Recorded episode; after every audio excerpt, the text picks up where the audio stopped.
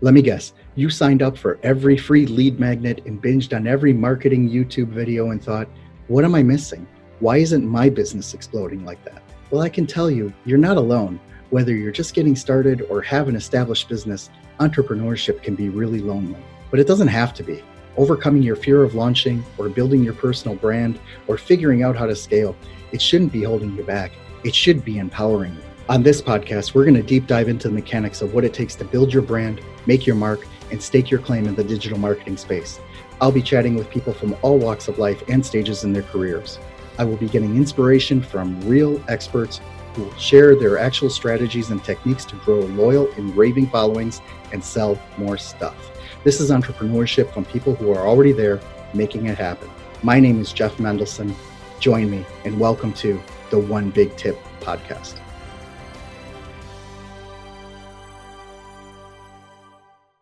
Hello, everyone. Welcome back. My name is Jeff Mendelson, and this is the One Big Tip podcast. And today I'm really excited to have Benjamin Kepner with me on the line.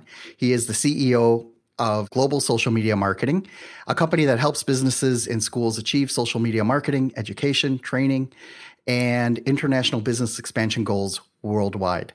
So, we're going to talk today a lot about the visual aspects of digital marketing and especially using YouTube. So, Benjamin, welcome to the show. Hey, Jeff, how's it going? I really appreciate you having me. I appreciate you being here.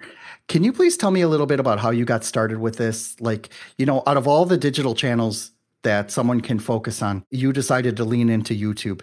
Can you tell me a little bit about how that came to be and, you know, why you chose that channel specifically in order to leverage your digital marketing efforts there? Of happens like indirectly, organically, also like over time. You know, we had the camcorders in the 90s for those nostalgic people out there that remember that when we had tapes. And then um, I got to college and I didn't make that many videos in college, maybe like one or two, but the smartphone came out. So, all those iPhone fans, they know what I'm talking about. The fact that you could take video on your phone and send it. And then, right when I was graduating college, YouTube really had just gotten bought out by Google, which is nuts to say that. Like that was in like 2008 when YouTube even became like in its existence, really. And so then right after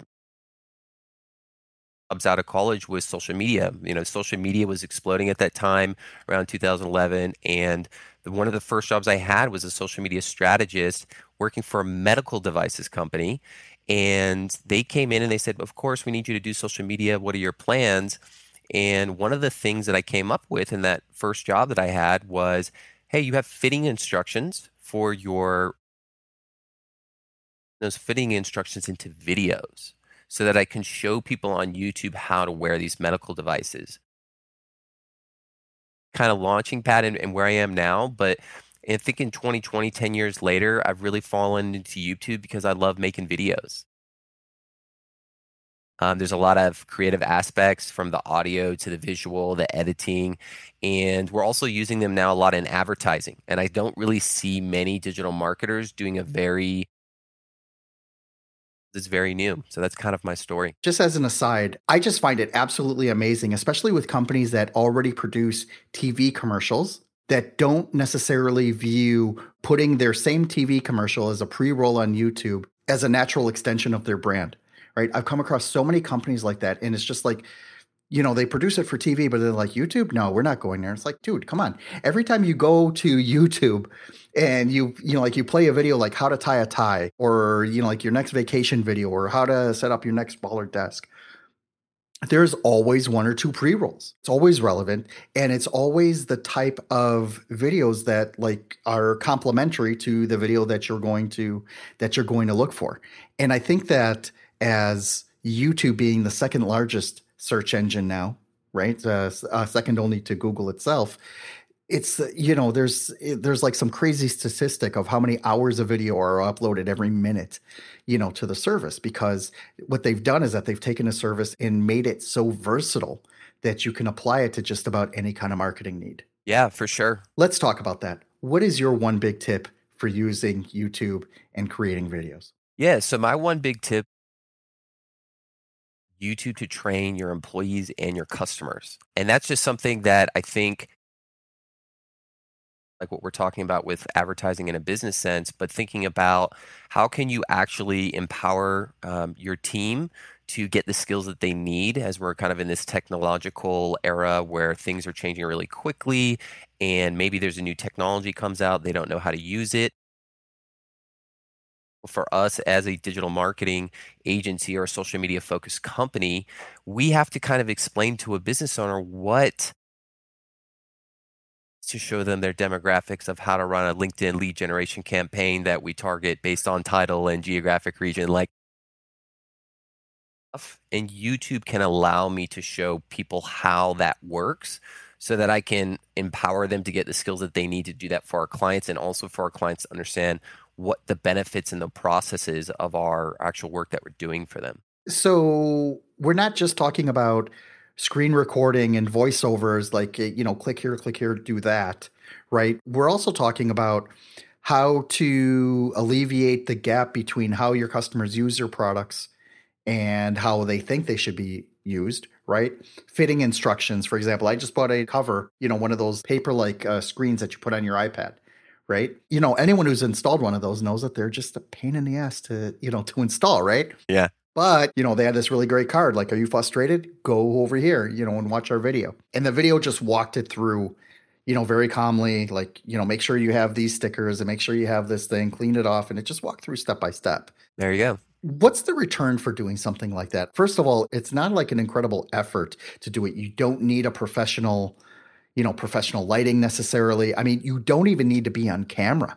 And I think that's the first thing that people need to realize is that you don't necessarily even need to show your face on a video in order to get it right. What are some of the tips that you would use, you know, in order to get a prospective client to feel more comfortable with using video in this uh, in this instance? Yeah, so I mean that is a great point. A lot of of our clients or prospects that want to work with us, they are really worried about making videos. They get scared. They're not an actor. They're not used to filming themselves. They're maybe a more private person.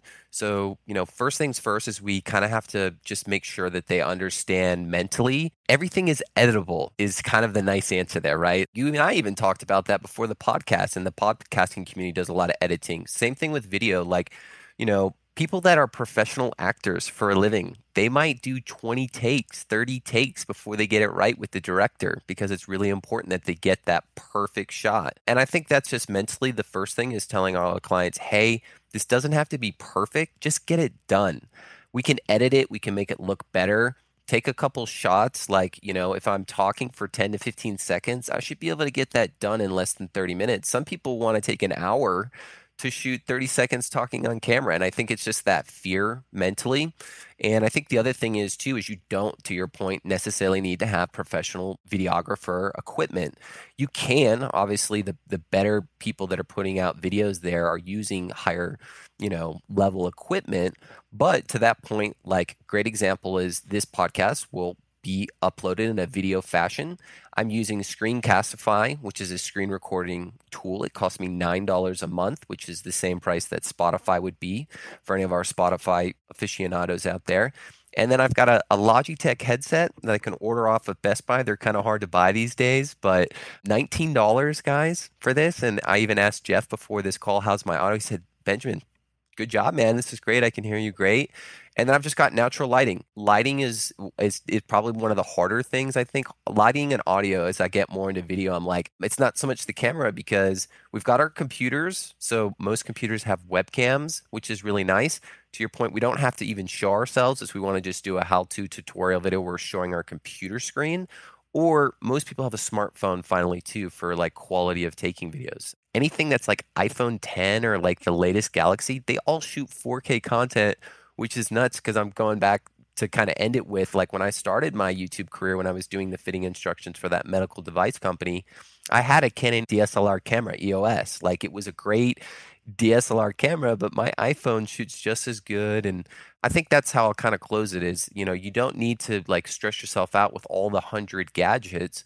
Focus on the things that are cheap and effective, and you can make great videos. What would you say is the ROI to you know, to doing all this? Like, is there any way to measure, besides obviously the views and subscribers, right? But I would think that a company that is putting out how to videos isn't necessarily looking to get like a million views or a million subscribers. You know, that's not necessarily the goal.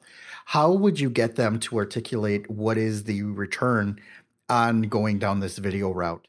Yeah, so I think the first thing that I would think of like return, and this is always great for any, I think, talking to business owner is like in marketing, sometimes you can improve your operations, right? So you actually reduce your costs. So by taking the time, you're actually making your operations more effective for the long term because now you've got training materials that are accessible online via YouTube whenever the employee or customer wants to watch them on their time. It's almost like you're empowering anybody to be able to watch your video at any time of the day, in any place in the world, in the way that they want to watch it. And they can scroll back and forward and repeat and really absorb the information on their own learning prerogative.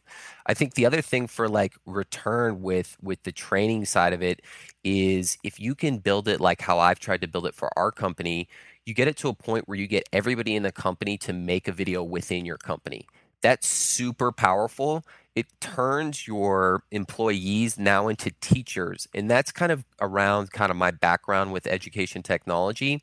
I'm using youtube now a lot in education. I've even done like classrooms as all the universities are going to zoom and did all these online things now. But you know those are just amazing opportunities to take education and empower someone to make a video so that they become a teacher and they teach the other people in the company. That's an education like methodology called the jigsaw methodology. If any of the ed tech people out there are listening, that I'm seeing work really well right now for our company. That's amazing. That's amazing, you know, to think about it because what happens is, you know, these videos don't necessarily need to even be published, right? They can stay as unlisted and they can stay internal per se, right? You don't necessarily need to show them to the public.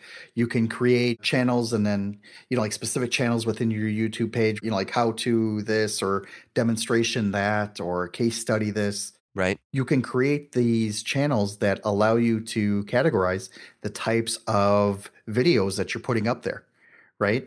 And also, if you just attach those YouTube videos to part of the training materials, you know, even if you're doing them internally, you know, well, there they are. You don't have to host them. YouTube does all that. And, you know, it's great and it works. And it's, you know, it's something very powerful. Yeah, for sure. I mean, honestly, like you've already kind of hit the nail on the head with the categories. So, just to get kind of stats on you, like the top two categories on YouTube today are actually product review videos and how to videos. And then coming in at number nine in that category is educational videos. So, really, that huge trend of you can really learn anything on YouTube. And people, like innately, from a psychological perspective, they go to YouTube to learn how to do something or to learn how to do something new. So if you can be a company that can leverage YouTube to show them how to do something, you are really just answering what people are craving right now in 2020 when they want to learn a skill or to do something for a company. Amazing stuff. Benjamin, thank you so much for that. Can you please let everyone know how they can learn more about your company and how they can reach out to you directly if they would love to learn more. Sure. Yeah. Pretty easy to find uh, on the internet. If you use my name, Benjamin Kepner, you'll find a ton of stuff. Definitely check out our YouTube channel since we've talked about YouTube. It's Global Social Media Marketing. That's also the name of my company. You can go to our website at globalsocialmediamarketing.com. My email and phone number are on there, but in case you want to know it on the podcast, it's benjamin.kepner at globalsocialmediamarketing.com. I know that's a, a mouthful, but you know, hopefully you'll never forget it, right? Amazing stuff. Benjamin, thank you so much for appearing on the on the channel today. This was a really interesting discussion and I hope that a lot of people got a lot of value out of it. Awesome. Well, thanks for having me, Jeff. And yeah, listeners, please do reach out to me if you found value in this. Always looking to help people with YouTube.